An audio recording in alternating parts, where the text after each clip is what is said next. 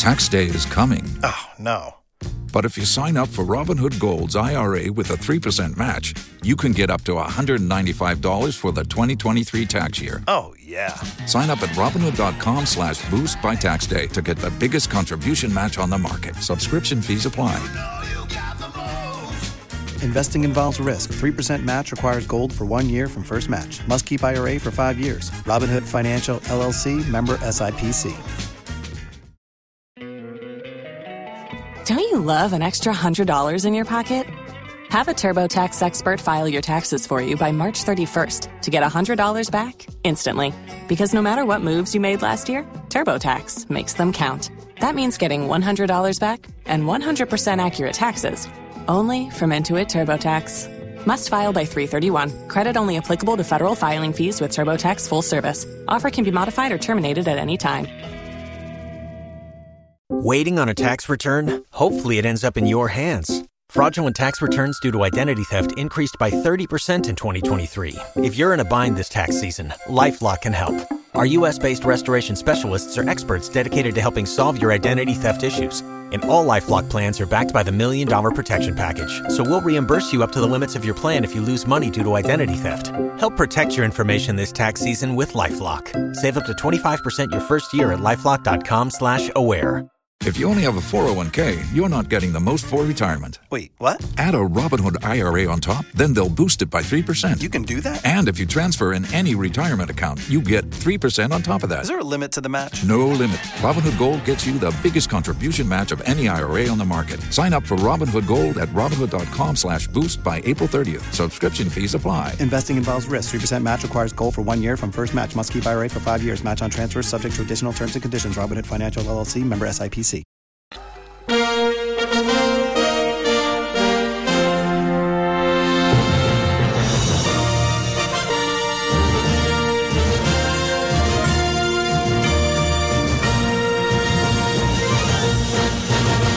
You're live on Joy 99.7 FM. This is Ghana Connect. My name is Evans Mensah. So, this week, a major conversation uh, was triggered when we got to know um, and was disclosed by himself, the uh, businessman and Agbogbomefia of the Asogli State, Togbe Afede, uh, disclosed that uh, he had to return uh, to the national coffers payment of ex gratia and we know that uh, the ex conversation has been going on for years, since after the 1992 Constitution was indeed promulgated. And uh, for the very first time, we had somebody who actually benefited who now says, I, I, I simply do not like it. I, I, I, am aware of the heated controversy that that has generated, but I'm, I want to focus for, for a minute here on Ghana Connect about this whole subject, this whole concept of ex gratia, and, whether or not the people who get it are deserving of it, and whether uh, at this time in our democratic development, whether it's time to review it. There are few who believe so on the back of the conversation that we've had this whole week. But let's start first by hearing from Togbe Afede himself, explaining why he returned the 366,000 cedis he got as ex gratia. You know, I was filing my tax returns towards the end of last year, and I received tax receipts from uh, the GRA that showed that some reductions were effected from monies paid to me in July that I wasn't aware of. So I decided, wow, let me find out. You know, of course, I was having my own financial because at the time for responsibility. So I thought, wow, this is great news. I've got some money in. But I decided to find out where the money was coming from. You know, so I first went to my bankers to confirm the money was there. But it was described generally as salary ex gratia, and I didn't know what that meant. You know, so I decided to probe and understand where it was coming from.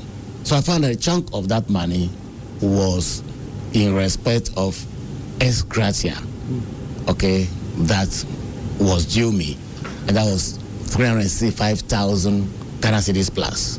Of course, my joy turned sadness because I knew there was no way I wanted to spend that kind of money. I was very surprised about the sheer quantum of money that I was going to be paid. And I thought that for three, for four years' work, that in all honesty was part-time work. I did not think that it merited this amount of extra reward after I've enjoyed monthly, you know, salaries. Of course, the other privileges, whether I enjoy them or not, is not here nor there, but they're supposed to be there. You know, some free medical care for those who wanted it and which I didn't enjoy. You know, but I thought the salaries were more than enough. So I decided right and then, and there's no way I could spend that money. That money must go back to government. You see, there may be good reason to pay ex gratia, you know, awards or end service awards to certain categories of government workers, public workers. For example, parliamentarians may have to leave whatever they were doing to serve the nation for a period. Okay? So if they will, no more return to parliament, there may be the need to give some end of service benefits. How much should be given is subject to you know a bit of analysis. Okay? That will respect also the So that is his explanation uh, there. Um, he obviously raises some important questions. He says, in, good conscience, he, he could not take that because he's he's done his job uh, and was paid for it, monthly salary, uh, and has returned it. So let's have that conversation then. It's a simple question: Should we or should we not scrap the ex gratia as it is? If, if if one person who was taking it can return it, uh, why can the others do so?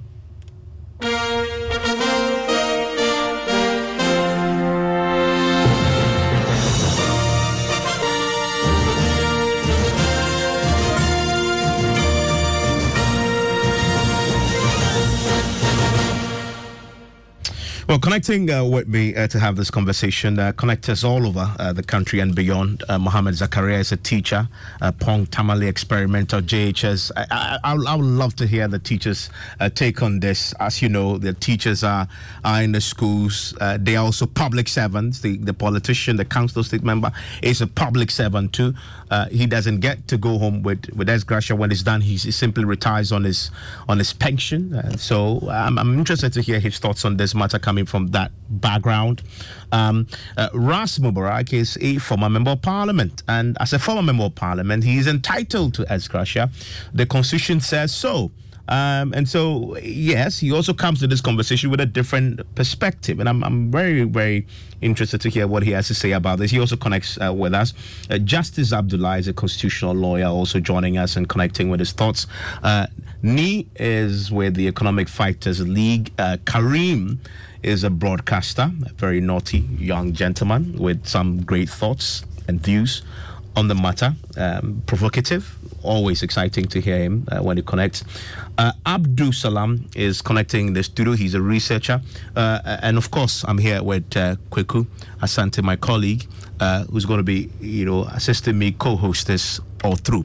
What I want to do tonight is to start with a poll that we run on social media on the simple question of what do we do with the ex gratia on the back of the debates that Togbe Afede can get to him we've had this entire week.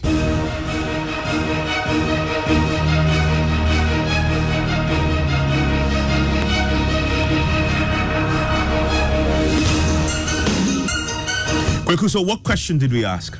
So once our question was simple: Should the payment of ex gratia be scrapped?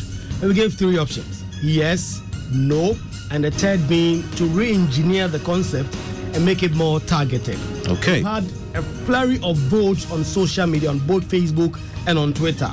And on Twitter in particular, 84% so far, the overwhelming majority of the votes that have come in so far says the ex gratia payment should be stopped. 80 84%. 84%, okay, so there's a overwhelming says majority. Scrap the ex gratia.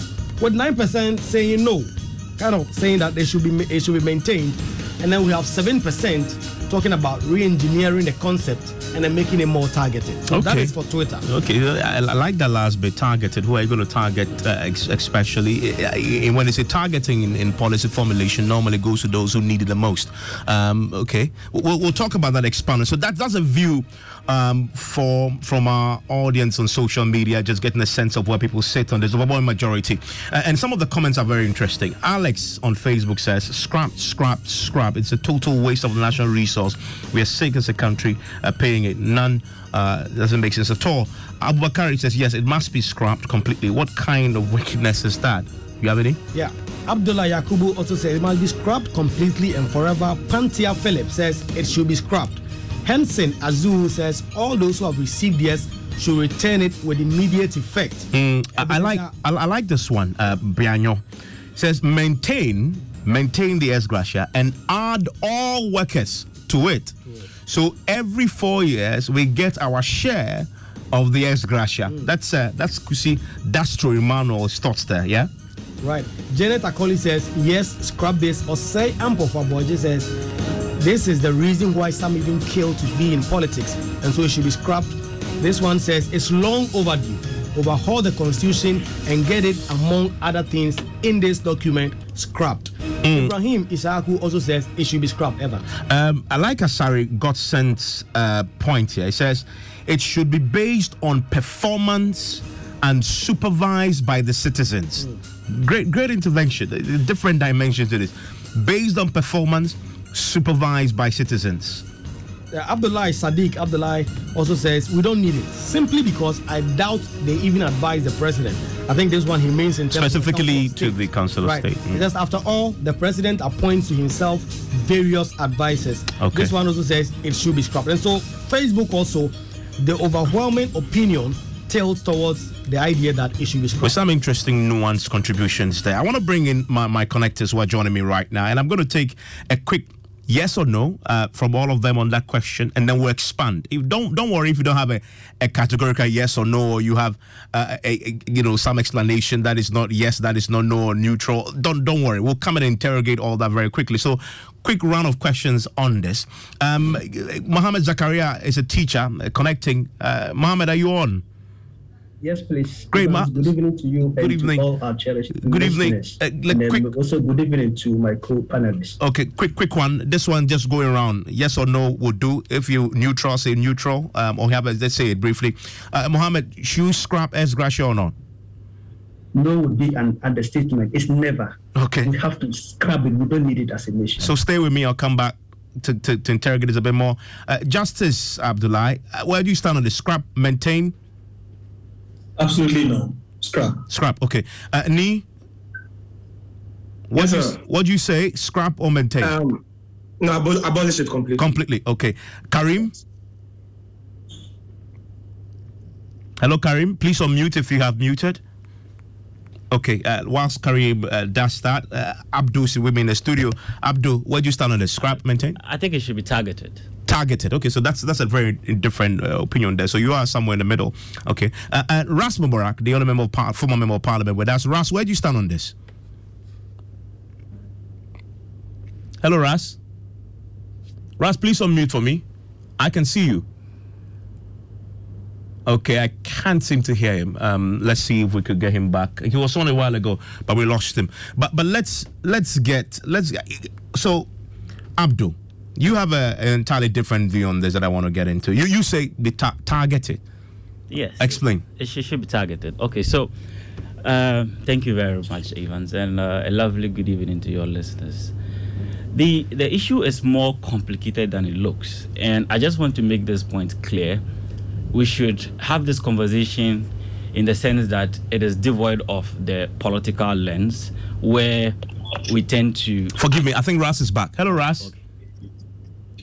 Yes, uh, sorry, I think uh, the connection. Yes, I lost uh, you. I lost you. Yeah, so everybody was taking a quick ye- yes or no, yes or no on this. Scrap or maintain? It's outlived its relevance. Okay, so scrap. Yes. Okay, stay with me. I'll come. I'll come and explore that a bit more. Abdul, you're making your point. Why you you say you have to um, you have to target it? Yes. Uh, what I was saying is that uh, I was making the point that first of all, we have to have this conversation devoid of the political lens. We should try as much as possible to argue based on the uh, uh, issues that are available. Because once we have a conversation, it's about politics, it's about this political party being, you know, in that position and if we argue in this way it benefits us or you know we are at a disadvantage then we lose the relevance of the issue so back to the point where I was making the fact that it should be targeted. If you look at the constitutional provision that you know has made this available, the Article 71, when you read to the letter part, the, the, it is not just something that is in isolation that pay ex gratia. No, you don't see anything like that. It's if you look at the, their payments of salaries and other benefits, it's an all-inclusive package. In that, it is even uh, indirectly stated in there that they are also, you know, entitled to salaries and also end of service benefits or awards. So my point is that and they, they make it uh, retiring benefit. That is the word they use retirement benefits and awards. So if you look at this provision and you want to interrogate it, and you look at the number of people they've listed in that category, there's the president, the vice president, the chief justice, and the, and the like, CHRAJ and uh, NCC, and members of parliament, and also the Council of State. I am obliged to believe that it is not all of them that might not need this money. Mm-hmm. And first of all, the conversation shouldn't just be about the money, money, money, money, because awards could be anything, benefits could be anything. So I'm of the view that if you want to make it targeted, we should first of all have an understanding as a people. Should we continue to award them in monetary value or in monetary terms, or we can tilt it towards something that is more you know, something that we can agree on. Maybe okay. a conversation for another day. You made a point earlier. You said some of them may actually need it, and so target it. Yes. Wh- wh- which of the Article 71 office holders you say scrap it when it comes to this group, but maintain it for the other? Okay, so because you're targeting it. It's it's this is a very un- uh, unpopular opinion, but I think the president do not need it. Mm-hmm. The vice president do not need it. Mm-hmm. The council of state members do not need it. Mm-hmm. The only people I'm sure would need it is uh, the parliamentarians. And the MPs should take the it. MPs. And there, there's a reason why I'm saying the MPs should take this. Because if you look at the job they do and also what comes into that job, you would know that or you would notice that it is quite impossible for some of them to actually raise funds to be able to do what they do. And I'll come to that. The, uh, the, the conversation about funds has, you know, uh, in the political science where I am from in that field, uh, uh, monetization of you know mm-hmm. electioneering process. But you made a point that I think I need to get the others in. So hold, hold on to that for me. At least you, we understand the targeting and what, yeah. what should should happen. Uh, let, let, me, let me bring let me bring Ras Mubarak in on, on that last point he makes that he makes a separation the executive arm, I guess he says, you know, don't don't give them the president, the council of state, etc. I mean, but when it comes to members of parliament, says you should, you you deserve it. I, I believe you've been paid your ex gratia, uh, Ras. Yes, I have. Uh, sometime in um, March or May of uh, 2021. But let me begin by commending the Venerable Togbe Afede for the high sense of patriotism, you know, uh, for the leadership that he has demonstrated in this. And Evans, even. Ras? Think we may have just lost him again on that call there. Uh, let's hope that he reconnects and that we can get him back in because I want to hear his thoughts because he's the only beneficiary of ex gratia in this conversation. Um, so it's interesting to hear his thoughts. Uh, but let me bring in the teacher um, Mohammed is a teacher uh, in the Tamale, uh, Pong Tamale Experimental JHS. I mean, so Zakaria, do, do you agree that at least targeted? Or you, I know you started by saying completely scrapped, or it's even in a statement, never give it. Having heard um, from Abdul, do you, do you, are you ready to make some amendments to it? Because we heard from one of the texters to us when I was reading the messages who say, who say expand it to include all public servants, which will include yourself, for example. What do you say to that? Um, thank you very much once again, um, Evans.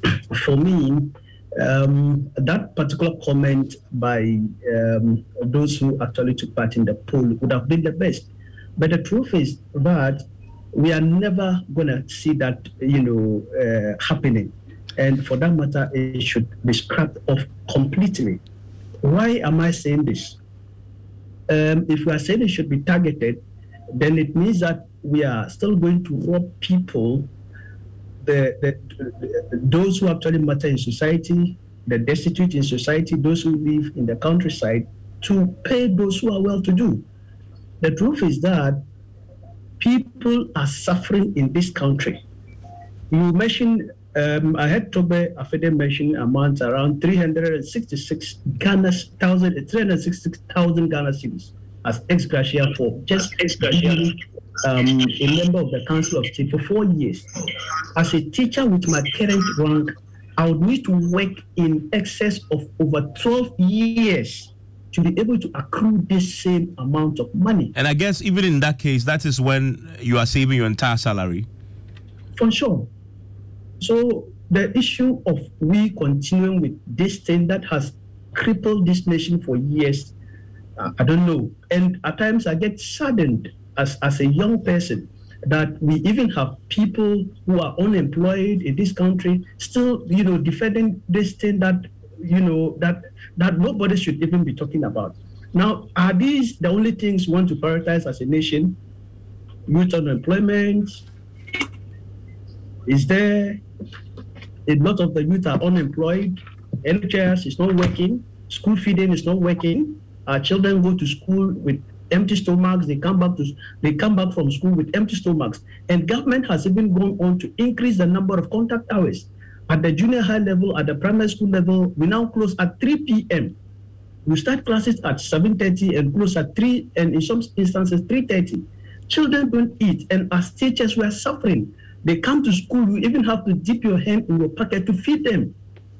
Why can't we prioritize, you know, these issues rather than pushing all these resources to just a handful of what the citizenry?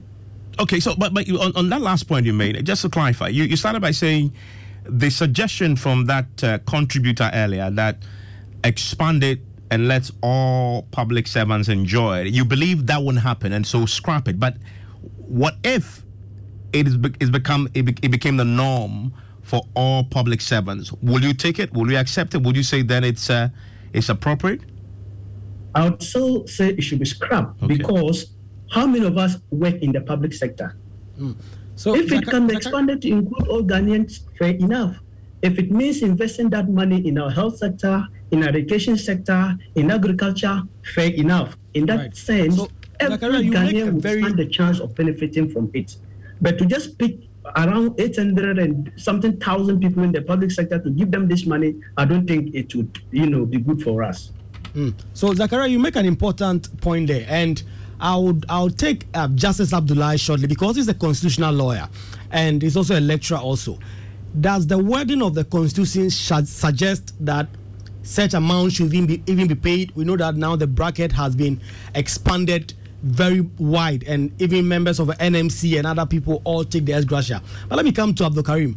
Karim, specifically when this conversation came up and it's and it's it, this this will be like the umpteenth time it's coming up what do yeah. you make of how the public engagement has been? Do you think we've gone to the core of the issue or we've just been skirting around? Well, thank you very much, uh, Kweku, and thank you to Evans for that rather very interesting introduction. Um, so, if I look at this from the perspective of how the public has discussed this, I think that we have completely failed, and that has become quite indicative of how we do things here in the country the way I view this, and oftentimes when it is shrouded in those terms, Article 71, and Chief Justice here and there, the President here and there, we obfuscate the problem in a certain way. Because I think what is at the heart of this conversation is privilege of the obscene kind, only so available to very limited people, often people who, by virtue of their standing, of their education, of their association, have enjoyed the goodies that this country can provide almost from the point of birth. Okay, so if you look at it within that particular sense, you see how this is clearly a very exclusionary arrangement, only serving the elites of this country. And I say so because I do not know if anybody does, they can correct me here. When was the last time you heard and saw that, if you take, for instance, the, the, the uh, Council of State, that I mean, basically, we're looking at Ghanaians who have done very well, have lived very good life, have experiences that can share with the president and help us all of that. We have a country that has so many people being very poor. Have we ever had the conversation about the possibility of a, an illiterate farmer uh, in a cocoa farm somewhere in Seshi, having farmed for 45 years, also being a candidate for the Council of State. In many times when we're talking about it, we're looking at a certain uh, uh, Sam Okudzeto, uh, who has been a lawyer for God knows how many years, to be this, to be that. And that is why precisely, if you look at the current subject that is on our hands and how we're talking about it in respect of what Togbe Afede, for instance, has done, I'm not infused by that at all. Because you must appreciate this when you look at whether or not the individual, for instance, who is now retaining their monies, what, what risk does just come to them. So for me, anything that borders on privilege in the sense that no other person is able to have the opportunity to be part of it and all of that is completely something that I, I detest. The teacher has talked to you about his own condition. Very recently, I was talking to a friend of mine who also, I mean, his mom, having served in the Ghana Education Service for nearly 39 years, retired with a paltry sum. We cannot, we cannot continue to accept things like that. And often, when we ask about the public, the reason we sometimes also do not see a lot of backlash is because we're very aspirational. There's very things that we're complaining about. There are many of us who just simply want to be in those positions because we have absolutely no principle whatsoever. So ultimately, people look at themselves and see the possibility of eventually one day becoming chief justice themselves, going to parliament themselves. And, and when I hear people say, well, members of parliament perhaps deserve it because by the nature of their work and all of that, I'm sorry, but that is absolute nonsense. And, I, and I'm not speaking to Abdul in the studio. I'm speaking about this very, I mean, generally. Because what about them really make them so special that after four years, I mean, we see them, okay? They don't go there because of their qualification. They don't go there because of anything. Basically, if you have money in this country and you are associated with the right political party, you have a very good chance, if you choose your spot very well, to become a member of parliament. We're seeing people living here in Accra and somehow just pop up somewhere in their village because they have amassed enough money to go and run for MP and all of that. When you look at all of those people, and then we have created a certain arrangement in our constitution that allows these people to be able to go home very handsomely like that. There's no way that a developing country, a very poor one at that, like Ghana and Ghanaians, should find this questionable in any way whatsoever. And that yeah. is why the legal debate or argument is never good enough. Yeah, I mean, and Karim, you made a very important point. I want to uh, hand that baton over to Justice Abdullahi because he's a constitutional lawyer, and, and Karim talks about uh, the the people which the, the Constitution then makes this you create this this this booty, as some have called it, for for a certain class of people. But but but Justice Abdullah, certainly when in 1992, before that, we went to the Constitutional Assembly and we, we traveled the country and we, we collected the views of Ghanaians and, and we put it together in a constitution. There certainly must have been, surely have been, a justification why the framers of the Constitution, having heard from Ghanaians, thought this provision was critical um, for our democracy. Sorry, is the question? Uh, Justice uh, Abdullah, uh, yes, it's, it's, it's, for you. Yes, no, no, I was, I was trying to under, appreciate your question. No, my point is, uh, I mean, my, my, if, if yes. you listen to the trend of conversation, yes, it, it, this goes back to the Constitution. I mean, Karim Absolutely. talks about the Constitution. It's a basis Absolutely. for this. it's a basis for this, right? And I'm asking you, yeah. surely Ghanaians framed this Constitution, right? Absolutely. The Constitution was done in our name. I'm saying surely in 1992 and before that, when we're doing this, there must have been a basis for the framers and the Ghanaians at that time, you know, encapsulating our wishes and aspirations. And we're convinced at that time that we needed this. Something must have justified this at that time. Right. The justification is quite difficult to say um, beyond the fact that um, some of the very things that we have said here. Um, the whole basis for awarding this is the sense of entitlement that they believe that these people have worked hard, they will not work again leaving office. Remember, particularly from the executive's angle, um, no member of the executive um, is allowed to work, but um, the president and the vice president is not allowed to have any other work um, uh, post um, their retirement from um, from their offices. And so, naturally, it will be difficult to um, justify just the president and the, the, vice president taking this booty home, um, as you've been pointed out. And so we needed to encapsulate more and more other persons who we believe would also, may one way or the other, not be able to work um, post their retirement. and that brings in the issue of the um, judiciary and automatically the legislature. So these three main arms of government, the whole idea of awarding them these juicy um, amounts were because it was thought that, and indeed there are provisions guiding that they cannot work again. The Speaker of Parliament cannot do any other work. Um, the Vice President and the President cannot um, have any other office. The Chief Justice in a similar circumstances. However, um, of course, we should remember that uh, the, one of the Chief Justices is allowed to work. I mean, there are multiple chief, former Chief Justices alive, one of them is allowed to work, but that is working in the Council of State, where he gets further entitlements, um, which brings us back to be the, the, the most respected human being who has brought us this huge matter on our hands. And so, um, so these, these were the, the basis um, behind such an arrangement. But we should remember that it is not just prior 1992 that we've had this. We've actually had this over a period of time. And if you read the Constitutional Review Commission's report, it doesn't look like we are having any change anytime, I mean, anytime soon.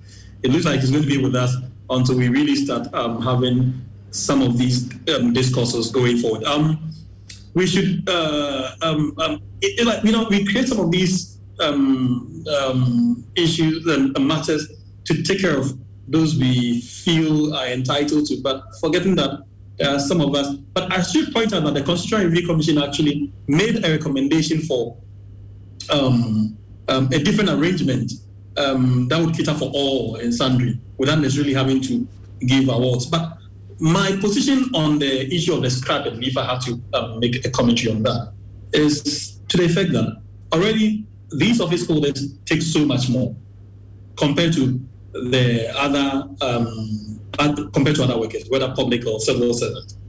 Um, those listed in Article 71 take so much more than all of them put together. Sometimes one person's emolument, not just his retirement uh, retiring package, is way more than about 20 or 30, sometimes even 50 workers from the same angle who may even have better qualifications academically and sometimes experience wise. Mm-hmm. However, because he's not a politically appointed person, then they don't he get to enjoy some of some of those benefits. But uh, and he goes home with much less. Right, council with better qualification, better experience, better everything. Right, council. I'll come back. I'll come back to you. Um, Niayi is on council. I'll come back to you. And Niayi and his group have been fighting for a new constitution. I don't know if this new point bolsters the argument that we need a new constitution. So Niayi, chew on that for me as I go to Honorable Ras Mubarak, who is the only member of this panel who has taken ex gratia, and he's just he's just told us that his ex gratia was paid May or I think March of last year. Honorable, so what do you make of the those who have argued that it is very untidy? Because if you were, for instance, re-elected at the end of 2024, you are going to get another ex gratia when you had taken one in 2021.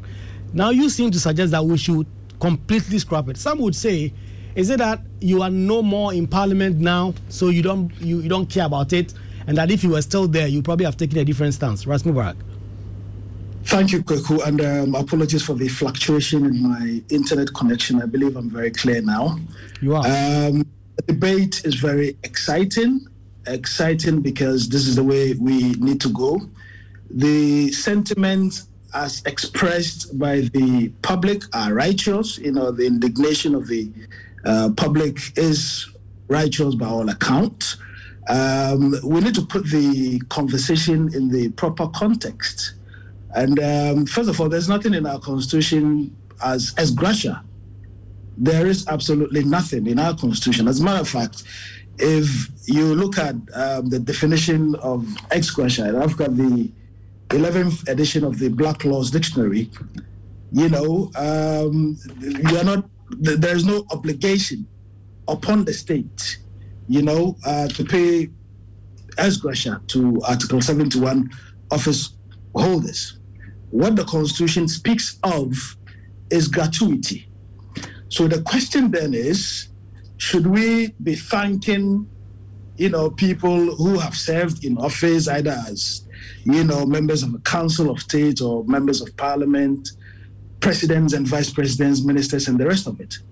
I'm of a different opinion, and my view is that serving in parliament is public service, So if you put up yourself, you know, to serve the public, aside what is due you by way of allowances, I sincerely do not think that uh, we should be paying ex gratia. And for the record, this has been my position consistently, you know, over the last 15 years or so. So why didn't you, know? you like Togbe Afede return your, your money? Well, it was a matter of choice, and um, that's a good question, obviously. Um, the conundrum is that until we make these constitutional changes, people who receive ex gratia could decide to keep it, as in my case, or decide to return it as in the uh, case of the venerable Togbe Afede, you know, and I think what he's done is extremely commendable. We have, we certainly have to make, you know, uh, progress, and the progress has to be in the reforms in our constitution that all of us, you know, have clamored for for a very long time.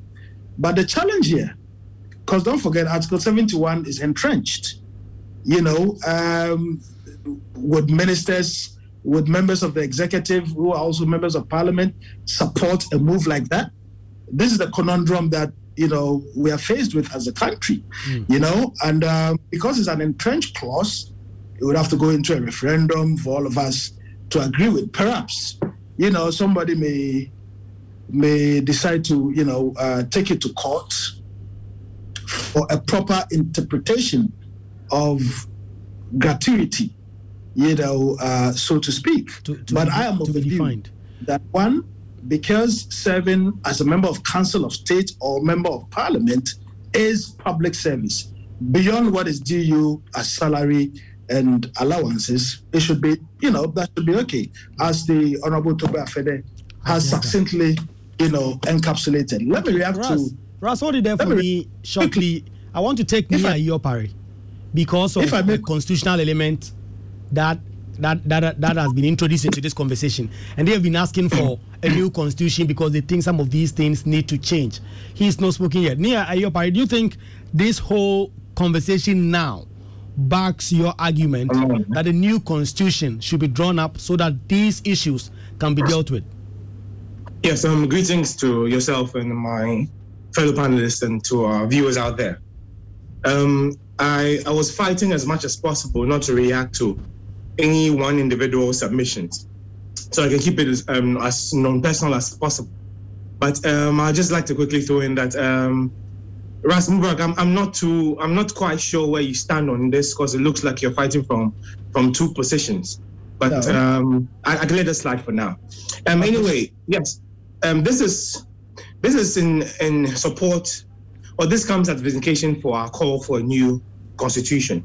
Because for a very long time, that has been our main campaign message that we need to change our constitution, in that it has outlived its purpose. It was not written in the spirit of unity and equality of all men. And that is why we've we've diagnosed all the problems in our country and realized that every single thing points back to our constitution. So even tonight's conversation, you realize that people cannot be definitive on what is supposed to be the right thing or the wrong thing people are trying to make excuses around the issues. But let me touch on this quickly. Whatever you want to call it, ex gratia or gratuity or whatever it is, we're saying that a very small section of privileged, highly privileged people are eating up a huge sum of the nation's resources, and this cannot be allowed to continue any longer. We said that if you look at the Institute for Statistical, Social and Economic Research of the University of Ghana, ISSER, they came out with a report in 2020 that suggested that 9.2 million Ghanaians cannot afford five Ghana cedis worth of food a day. I repeat that. The Institute for Statistical, Social and Economic Research of the University of Ghana came out with a report on in 2020 that suggested or estimated that 9.2 million Ghanaians cannot afford five Ghana cedis a day. Now, if you look at our current population figures, that stands at around 30 million people. It says nearly one third of that population cannot afford five Ghana cedis on food a day. To put it in proper perspective, it means if you take three Ghanaians, one out of those three cannot afford five Ghana cedis. Now, mind you, a ball of kenkey is going for three Ghana cedis, which means if any individual in that 9.2 million wants to even eat once a day, that's going to be a very, very big challenge. In fact, it will be nothing short of a miracle. Now, here we are having the same, in the same country, we're talking about a very small section of the public service that is taking outrageous salaries and benefits. And I'm saying this is not even apart from the salaries and their, their allowances, you're looking at huge, a huge chunk of money that's given to them at the end of their four-year tenure. And in fact, what makes it more annoying is that after every four years, if they happen to be re-elected into office, they would continue to collect that same, whatever we want to call it, gratuity or whatever it is. I'll give a typical example. Our current Speaker of Parliament, with a greater respect, is the longest serving parliamentarian in the Fourth Republic. He has been in Parliament since 1992, which means every single four years he has been taking that so called ex gratia up to today. But meanwhile, public sector workers have not been paid. NABCO beneficiaries have not been paid. Nurses, I mean, people who are contributing much more time and efforts to the development of this country have been sidelined and have not been taken care of for a very long time. We have um, a, um, new curriculum that has been rolled out, but we've not been able to provide textbooks to our students. So we're saying, yes, it's good to always make our, our elected representatives or public servants comfortable so they can deliver to the utmost of their ability. But we're saying in certain instances, when the nation is struggling to deal with the meager finances that we have, we cannot continue to pay out such huge monies, which are most most of the time outrageous. Okay. We're saying if they're calling on us, the citizens or the taxpayers, to tighten our belts and make certain sacrifices, why are they not stepping into that same field to make sacrifices along with us? Yeah, but I mean, they are, yes, but they are calling Mm-hmm. for, for the continual payments of such uh, um, whatever you want to call it benefits and allowances at the, the detriment of the of the masses. But, but, but, but, here, but, but here's the thing: they're entitled to it because the constitution guarantees that for them, it, right? I mean, and, and, that is why our message has been that we need to change the constitution. Because again, mm-hmm. if you look at how the constitution was written, it was written for just a small clique of people if you want to, I mean, a justification comes in the in transitional provisions. You look at indemnity clauses. These are people who have been placed above the law. But here we are deceiving ourselves that we are democracy and that there's a rule of law and every man is equal before the law. But if you go into the transitional provisions, particularly the indemnity clauses, it places certain individuals up and above the law. And I, I mean, how can we be living this charade? Mm. One other thing is that we stay, stay with me because uh, Abdul Abdul wants to wants to, wants, wants yes. to have a, a, quick word on that. Yes. Yeah, so I wanted to respond to what uh, Karim said earlier on. Mm-hmm. You see, if he had listened to what I said earlier on, I was saying that we might have to redefine or reinterpret what the retiring benefits and awards are before we can talk about uh, who deserves it and who does not deserve it. So that's the first point I made. I wasn't saying that uh, the uh, MPs deserve the money. I was saying that perhaps. And uh, Ras Mubarak make a very uh, important point on the fact that maybe someone has to send it to court. I was coming to make that argument. The issue is that we might not even need uh, a, a, referendum in this case if we want to really change this. If it's about ex gratia, because look, if we talk about these matters in this way to the people who are supposed to change it, who in themselves are beneficiaries of the same thing that we are talking about, I'm not sure they are going to do it. But the issue is that if we want to make the changes, first of all, there should be a reinterpretation of what the awards or what the benefits could be and what they are. And if there's a need for us to go for a referendum in order to just scrap it completely, or we have to, first of all, understand that, look, as a public servant, this is what you take, this is what you don't take, but what is inscribed in the Constitution if we make it look like it is us against these people, and that's what we do in Ghana always. When you say us against the people, when you when you mean us, so you see, us being the people versus the politicians? Yes, and you see, we are all one people. So my argument always is that look, in matters like this, if we make it look like oh, it is us, they don't care about us. You see, if you listen to all the submissions, it's about this person is more important than this person, so they are enjoying and we are suffering. Isn't that what it is? You see, so the thing is that if we keep on pushing the, uh, this argument, you've forgotten that these are the same people who are going to make the changes. Hmm. So how do you approach it then? So the issue is that First of all, we have to start by the underlying factor, which is the constitution. Okay, let it uh, not be as if we are fighting the people who are supposed to change it. If you make it look like they won't change it, because Ras Mubarak was in parliament for how many years? Mm-hmm. And he said that he has always, uh, his principle has always been that he's against it, but he took it. It is now that we are hearing him say that, oh, it's a matter of choice. I can decide because the con-. but someone took it and someone has returned it. Okay, so stay with me. Let me Yes. get Ras quickly and then Karim uh, on the points you made. Ras first. I mean, uh, interesting point. The facts still remains that the uh, and this is Article 71. You know, puts a constitutional obligation. It imposes an obligation on the state to pay these monies. So let's not make it as if there's some criminality. So, you Evans, know, can I just say something? You didn't hear what he said. These monies. So you see, we have created this sense of entitlement to make it look like it's money. The Article 7. Yeah, let, let, let, let him let, let, him- let him land. By the way. So you see, everyone thinks when we it, it's about money. It's about money. Yeah, yeah. Hold on. So you've explained that it could, it, it, it could be interpreted differently depending on what the committee says. Yeah, Ras. you know, so that imposition of an obligation of the state on the state is there. And that is why the constitutional reforms are very important. However, Evans, let me make this point that the Sala, uh, well, clearly, members of parliament and ex members of parliament haven't done themselves any good. So in parliament, my salary, 20,000, 5,000 of which goes into the servicing of my car loan, about 4,000 of which goes into the payment of taxes and some other things. At the end of the day, we are left with about 7,000. In the private sector, before I went into government, I made more money than that. Okay?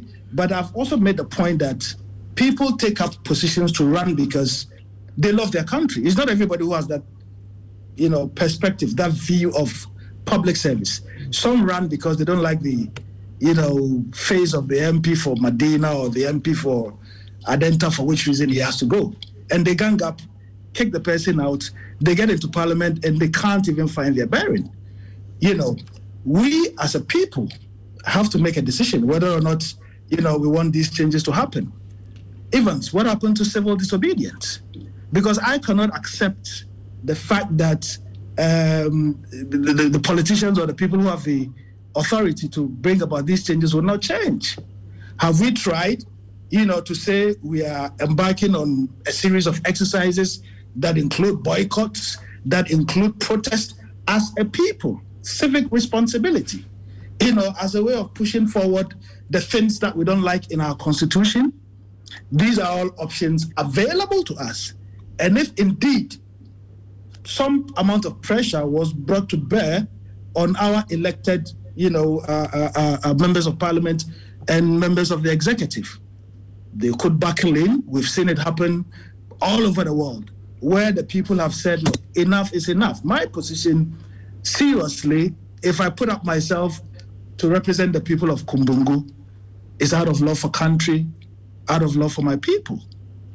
Gratuity or I still do it glad, you know, gladly. You know, so that point has to be made, and we shouldn't seek to make the point that um, some people in parliament are paid so much. There are people who, before they came to parliament, you can talk about the J.H. Mensahs. Look at how much money he made in the at the UN. You can talk about you know J.H. Owusu-Acheampong. I mean, stalwarts people. You can talk about Dundum. People who made a hundred times more than what you know uh, the Yeah, parliament. I, I guess you were reinforcing the point. So if, if it's not about the money, then of course we can easily do away with ex gratia, for example. Karim, your quick thoughts. Yeah, Evans, uh, I, I, I guess listening to this other Ras Mubarak, it would be nice to have all of them just go for one term. Uh, I'm sure we're going to hear a lot of very interesting things when they are out of the privilege. But but the substantial point. Wait, probably you, you've, you've not been, you know, reading. No, no, no, no, yeah, yeah. I'm, I've been, I've been listening to you. I've been listening to you very well, and, and I know the kinds of things that you say. I'm just saying that oftentimes, because those things, like we say, are in the constitution, it gets very difficult because then we have to trust the conviction of individuals to decide, like Togbe has done. When Kwekwa Sante asked you, why didn't you return your own? You said, well, perhaps it's a matter of, of choice. But everything that you say pretty much suggests that in principle this is not something that you you really believe in. You have even gone ahead to make the point that you believe that it has outlived its usefulness and all of that. Essentially what i would just say because of time and everything evans is that we must recognize that the way we are treating the rest of the people in this country is not fair and that we must be guided by this simple question. I won't say anything more after i read the question to you that is there anything objectively ascertainable as a fact to support the privilege that is largely uh, benefited by, I mean, retired old men and, and, and women, or sometimes those who are still in public service and all of that? That's the question that we must ask ourselves. That if someone taught for 30 years plus in a village for all the difficulties and all of that, and goes home with about 16,000 Ghana cedis, and then someone serves in whatever position whatsoever in this country and goes home with uh, hundreds of thousands of Ghana cedis, is that really fair? Gordon Gadgesberg is gone. What we have today are the Akufo-Addos, the John Mahama's, and the rest. They haven't proven to be any different from the colonialists that they took over from them, and that is something that should challenge all of them. Um, let me get Justice Abdullah's thoughts on this. Justice, just a, sh- a short few minutes. I, Abdul makes a point, and I think it's a valid one. If you leave this to the politicians to amend the constitution, they possibly won't, because of course they benefit. How else can you fix it? You say scrap. How, how else can you fix it if the the process to fix it lies in the bosom of the politician? Justice Abdullah, please unmute from here and, and take it away. Evans, can you hear me? I can now. Thank you. So, um, indeed, it is true that um, trusting our leaders on matters that benefit them is almost an impossibility. Um, uh, we have several examples that uh, time may not allow us to cite um, as part of the reasons. Indeed, the Constitutional Review Commission's report that we spent close to six, I mean, close to um, 100 million euro um, is still sitting in the, sh- um, in the in the shelves, and nothing is being done about it because it has far-reaching um, implications should we attempt to implement it. But unfortunately, nothing is being done about it. Um, much as it may not hold the key to the solutions to everything that we have in this country, but I believe it pre- really would help improve matters better than what we presently um, are faced with. And so the point remains that um, beyond constitutional amendment, there are no other legitimate means of doing this. Um, we may have to play the advocacy role more better, um, possibly more um, um, pronounced, and and that may be the only way we can trigger the process. Unfortunately for us, our constitution does not give the citizen the right to initiate an amendment. Right, right. Justice Abdullah, because we've just run out of time, let me let me take one quick thought, um, maybe five or ten seconds each from Nia Yopare, um, Zakaria, and um, Abdul Salam in the studio. What should be the way the way forward, Abdul, Abdul Salam? Okay, so uh, lastly, I just want to say that uh, we as a country have come to understand that uh, some of these uh, benefits that we, uh, you know, pay to the people that we have elected to serve us have outlived its relevance to Hmm. some uh, large extent. So what I believe in is that this should not be a fight between NDC and PP. This should not be about us and them. I mean, it should we should spark a national conversation devoid of this sentiment that uh, uh, it is us against them. And I'm sure we could uh, handle this. And for some of them, they do not deserve it. Right. Uh, Mia Yopare, what should be the way forward? I know you are asking for a new constitution, but you may not get that now. In the next few years, because this seems to be a recurring issue, what should we do? Niai? Yes, um, just as Abdullah says, is going the only uh, legitimate means is for, um, the, I mean, the constitution to be amended, and we cannot do that as a people. Yes, that is true. But if you look at the preamble of our constitution, it says all power resides or emanates from the people. So yes, you might not find the the um, any provision that gives the people the power to amend it, but ultimate power resides in the people. If the Ghanaian people can come together in unity and decide that we need to have a new constitution, there's no power on earth or in heaven that can stop the people from getting what they want. Right, Nia Yopare, that, that's very strong and instructive. Zakaria, you are a teacher. What should we do to rein this in, like you've stated earlier on? Um, for me, um, I would say that um, as a country, we need to take a second look at this issue of um, ex gratia and um, reprioritize our needs as a nation. Um, a lot of people are suffering, and we need to rally behind them. We need to move alongside all these people so that at the end of the day, posterity will judge us well. So thank you very much, um, Zakaria. We had Ras Mubarak on Ni Ayiyo Pare with the Economic Fighters League, Abdul Karim Ibrahim, and lawyer Justice Abdullah. This is a conversation that certainly will keep going on. It came up after 2020 election, it will come up again after 2024 when another batch of payment is made. So, what exactly do you think? You can still reach out on our social media pages where the poll is still live. The comments com- can be there. And next week, we'll come your way again with another interesting edition of Ghana Connect. Evans.